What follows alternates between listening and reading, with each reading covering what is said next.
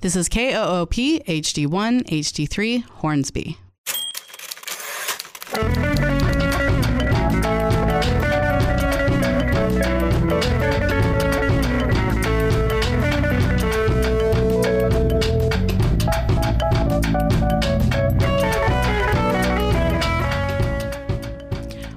Austin Chronicle Show. My name is Kim Jones, and I am the editor of the Austin Chronicle, Austin's independent source of news and culture reporting since 1981. This week, we're double dosing on culture, taking a look at two art exhibits opening in Austin this weekend, and they're grounded in the kind of art forms that used to be looked down upon from, I don't know, the heights of Art Mount Olympus. Uh, later in the program, my colleague Rachel Rascoe will be speaking with music poster designer Billie Buck. But first up, I am chatting with Austin graffiti artist Sloke One, who has put together a retrospective for the Mexican American Cultural Center called Piecing It Together Austin Graffiti Art from 1984 to 2004. Thanks so, so much for joining me, Sloke. Thank you very much for having me. Sure. So before we get into this this new show that's opening Friday, uh, give us the background, sort of your own experiences within the art scene here. Well, um, I started doing graffiti in Austin in 1990, and I had been tagging back in the late 80s through skateboarding, but I always wanted to learn the art form of piecing. You know, the colorful letters and and um, short for masterpieces. And I grew up looking at the work of artists such as Scam and Rage and Tanner and Sec, who were already first generation Austin graffiti artists.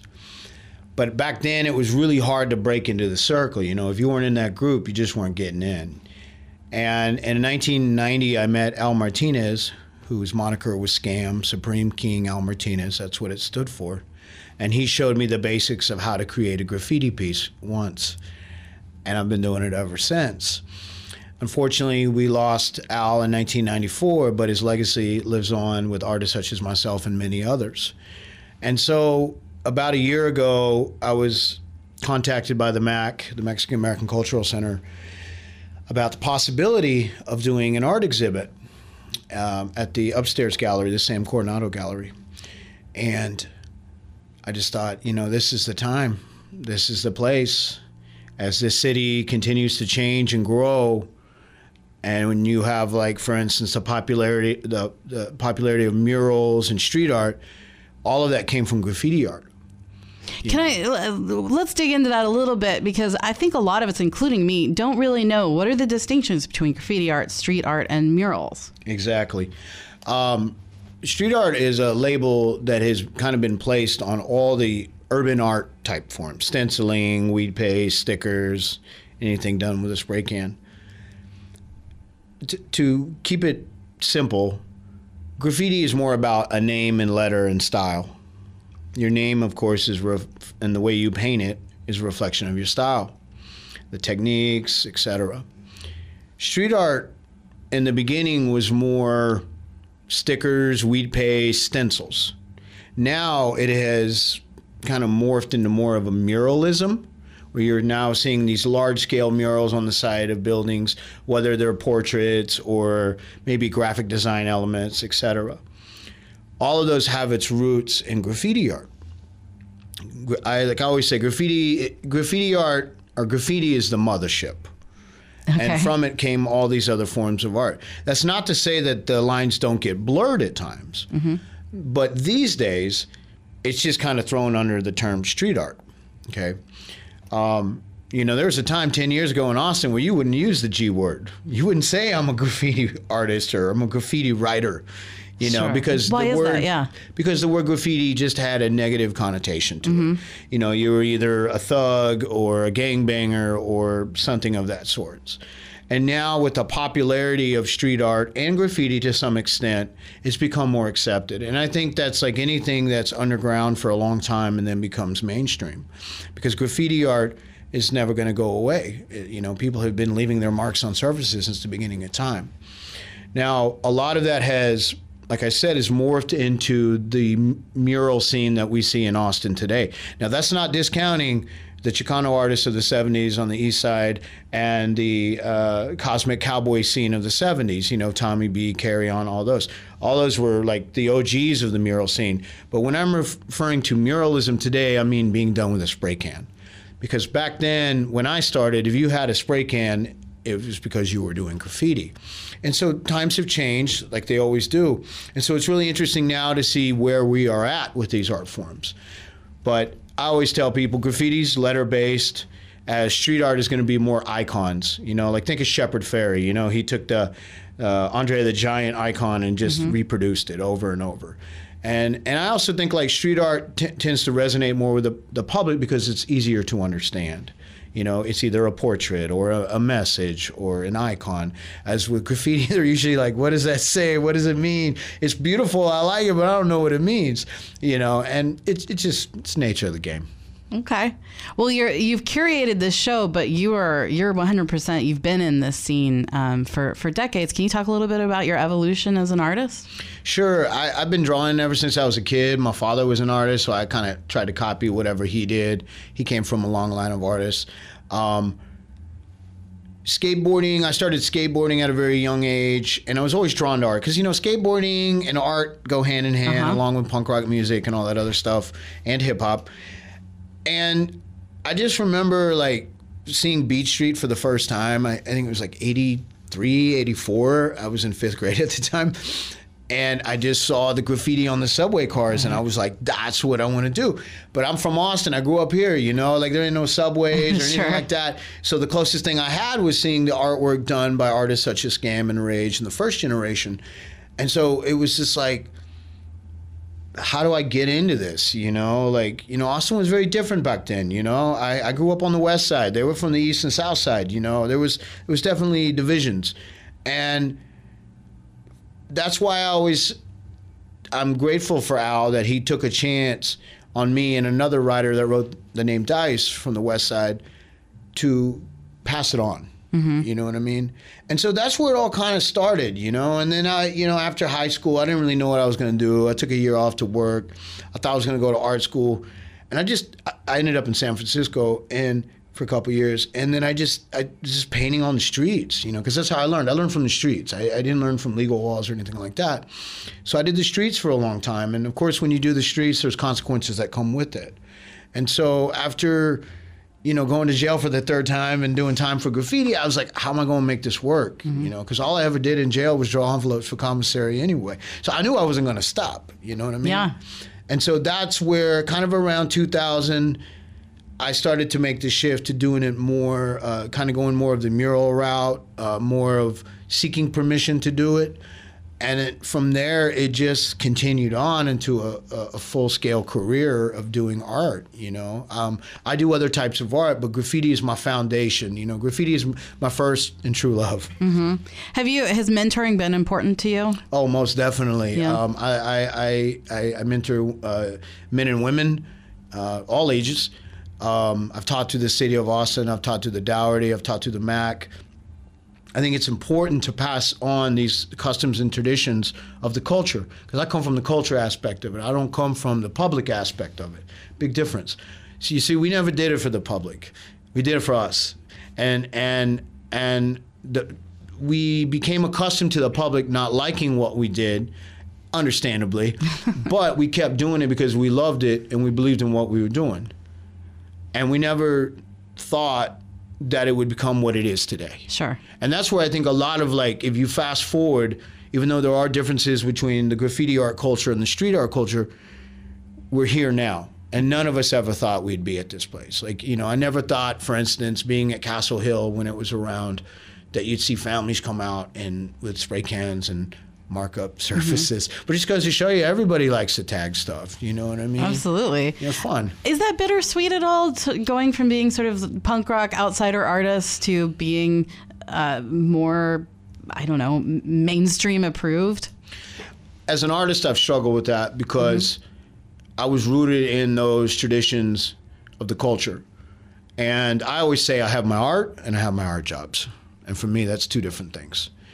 And sometimes I do get paid to do graffiti art. Mm-hmm. But as an artist, of course, you have to be flexible. Yes, I've struggled with that at times, but I also I can't be that old man kicking the can down the road. You know, things change, and to sum it all up, I try to look at the big picture of things. And you got young adults, young people doing art. And what's wrong with that, no matter what style of art they do? Mm-hmm. So, yes, mentorship, passing on is crucial because how can you expect something from someone if they don't know? Well, even if they do know, you shouldn't expect anything, but still, you know, it's like it's education. And so that's kind of where I never thought I would be in this place, but it's more about educating and passing it on to see what the next generation does with the art form.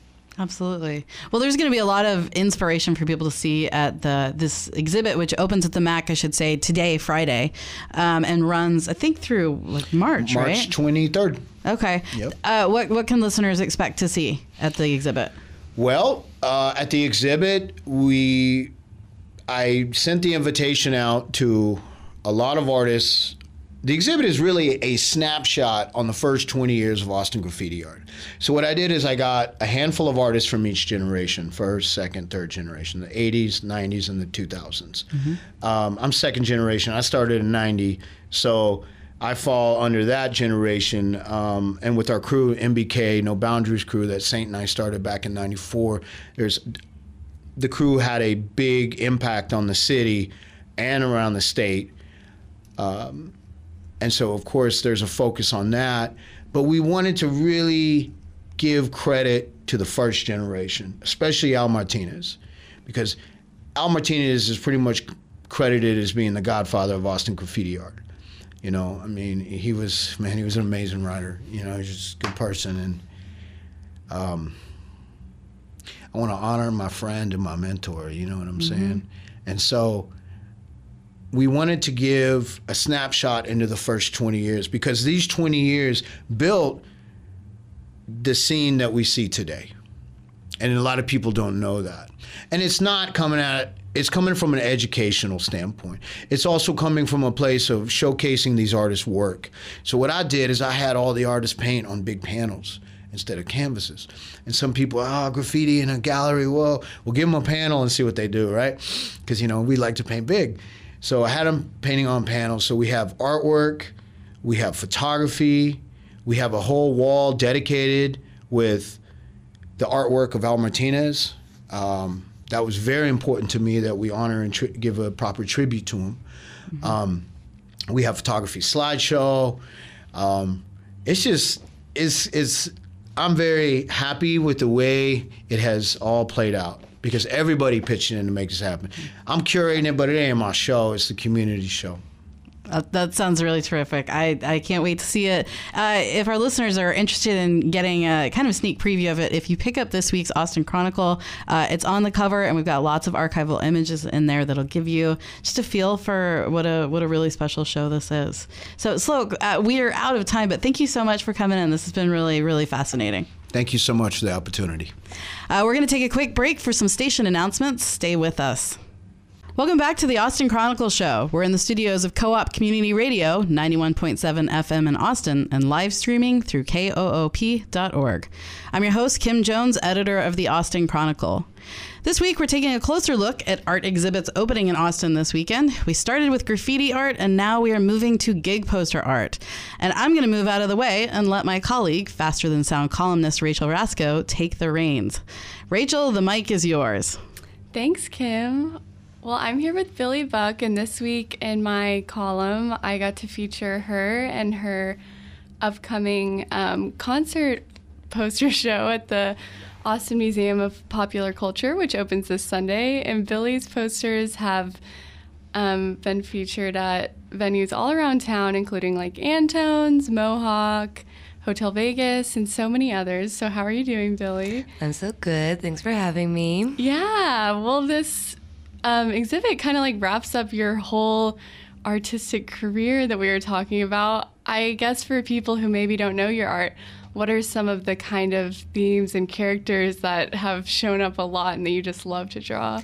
So, um, a lot of my art centers around kind of the far out and psychedelic realms. Um, and a lot of the central characters that you'll see featured are a lot of strong, powerful women, a lot of um, disembodied cat figures, and kind of, you know, like cartoon style Betty Boop esque characters and things like that. So, you know, it, it ranges from the real and the here and the now to the what am I looking at? Oh my God.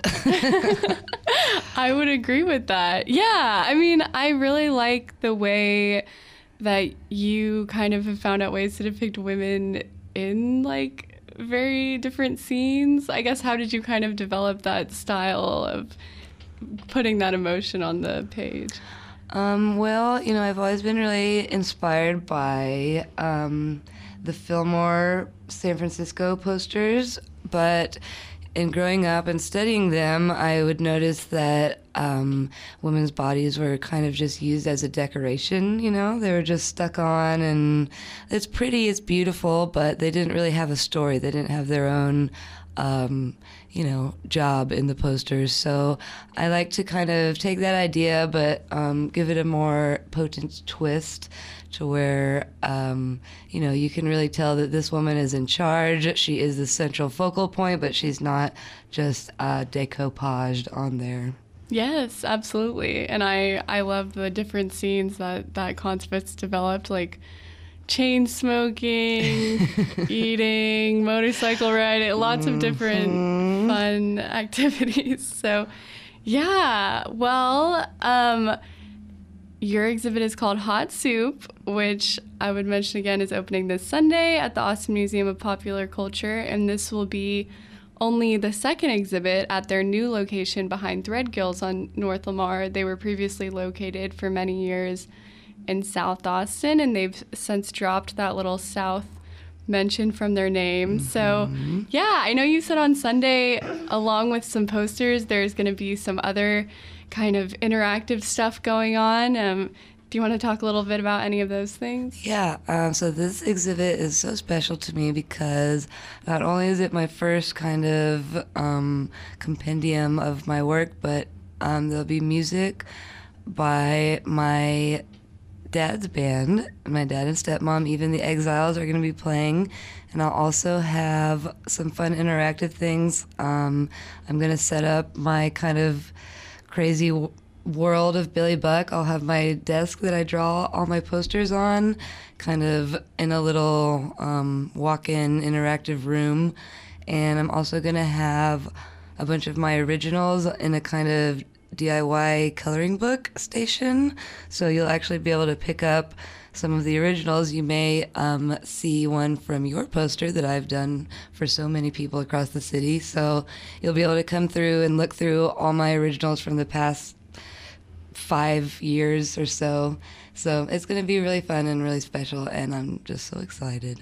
Yeah, absolutely. Well, yeah, and I also wanted to mention that you recently made the poster for the upcoming Austin Music Awards, and you are a two time winner for the Best Poster Artist category, and you're also up to defend that title in the poll that is currently open. Yes, I am. Online. Thank you for reminding me. Yes, I think you can do it. Yeah. No. and that poll closes um, this upcoming Tuesday, so that's available. Oh, wow. To vote for Billie or all the other nominees at Austin if I may insert myself, Rachel yeah. is also oh, a, a yes, nominee, yes. and you can also vote for Rachel. yes, I am in the music journalist category.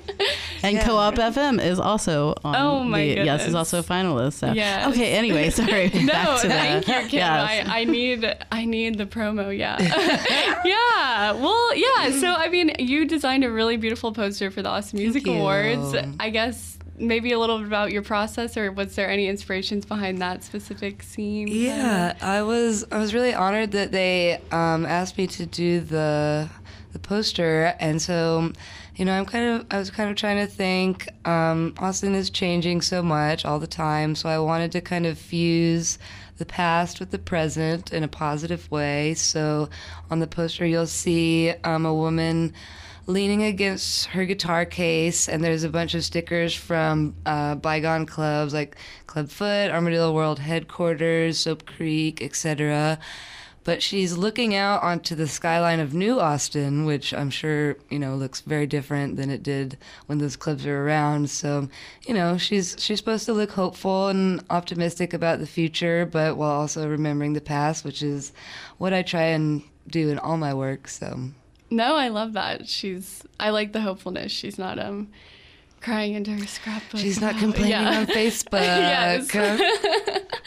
About the lost. Yeah, but absolutely. I mean, I guess yeah. In terms of that, um, it's hard to talk about the Austin Museum of Popular Culture without mentioning the Armadillo World Headquarters because that has kind of been one of their main things is displaying that rich legacy of poster artists. I guess growing up here, did any of those kind of group of artists influence you, or how did that kind of make its way into your brain? Yeah, I, I don't think any of us would be here if the armadillo hadn't been around. You know, they were the first people to just kind of accept all walks of life the freaks, the hippies, the cowboys and get everyone together just for the sake of music and among other things, drinking and smoking pot. Um, but, you know, I just, we would, none of us would be here without it. And those artists that um, contributed to that, uh, the poster boys, as they call them, Jim Franklin, etc., are just a huge influence to me. And, you know, kind of my um, my art history is I study them. You know, the greats are great, but it's the poster boys that really really do it for me. Yeah, they really vibed with you across Mm-hmm. the wealth of poster history. Well, yeah, I mean, in terms of letting your freakier flag fly, I have to also mention that Billie plays in an excellent band called Sailor Poon. Who has all is also up for an Austin Music Award for Best Punk Band? AMA nominees True. everywhere today. yeah, so I mean, you were telling me that the band merchandise and posters for Sailor Poon have let you kind of unleash some of your different ideas. What have some of those Sailor Poon visuals been like throughout time? Yeah, well, so yes, I have this band where I'm able to put my art out to a captive audience, whether they want it or not. So, you know, um, as in your column, which was so great today, thank you so much for the write up. You mentioned welcome. the six boobed turkey. Um, so that was a Thanksgiving poster, you know, wholesome Thanksgiving stuff. Yeah. And um, let's see, we've had um, a cow breastfeeding a bunch of chickens, which is totally how it works, pretty sure, Yeah, on the farm. on the farm, etc. Um, we've had a woman who doubles as a mustard dispenser, if that gives you any kind of visuals. okay. I'll have to find that one. Um, so yeah, I, it's great because I can literally do whatever I want, and people have to look at it. Yeah, absolutely. Well, they want to look at it. Yeah. I hope so. Yeah, well, I also liked your your exhibit is called Hot Soup. Mm-hmm. Um, I guess what is kind of the origins between behind that little phrase for you? so, Hot Soup was a failed performance art piece. Um, I had another band that was a, a Sailor Poon side project called the Sister Rays. It was a great band. Um, but one day we decided that for one song we would all switch instruments and play a song that we wrote in about five minutes called Hot Soup. so we get on stage, we play our set, it goes great, and then we all get up and switch.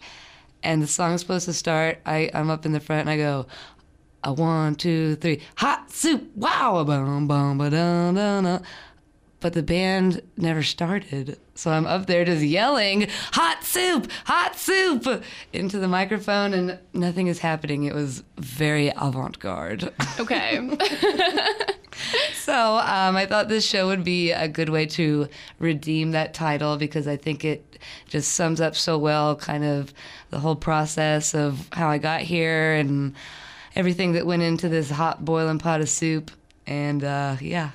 yeah, and I actually had a really nice time looking deeper into the Hieronymus Bosch painting. I don't know if that's how you say it, but yeah, yeah, the yeah. tree man in the Garden of Earthly Delights. Yes, that yes, inspired yes. your hot soup show poster. Yeah, so if you look at the hot soup poster, it's um, pretty much a direct correlation of that Hieronymus Bosch, which is totally just a hot soup mess of, you know, weird characters. So I kind of just put all of my own characters into that vision.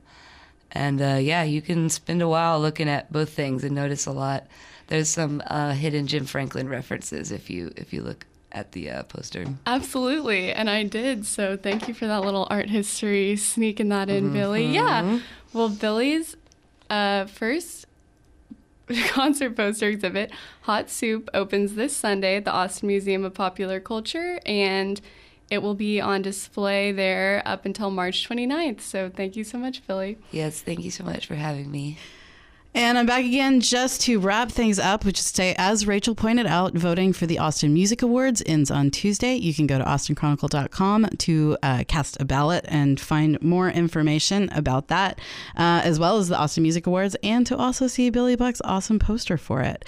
Uh, and while you're in the spirit of voting, you also want to make you want to make sure that you are registered to vote in the March primary. Last day to register is February 3rd. Uh, if you're not sure if you're registered, you don't know when uh, voting is happening, uh, you don't know how to register, you can find all the answers at austinchronicle.com slash elections. Thanks to our guests today, Nate Nordstrom and Billie Buck. Thanks also go to our engineer, Evan Hearn, and to Rachel Rascoe for her excellent interviewing skills, and to Kevin Curtin and Jonas Wilson for, as ever, writing our theme music. And for our exit music today, we're going to listen to a track uh, from Billie Buck's Sailor Poon. This is White Male Meltdown. Thanks for listening, and we will see you next week.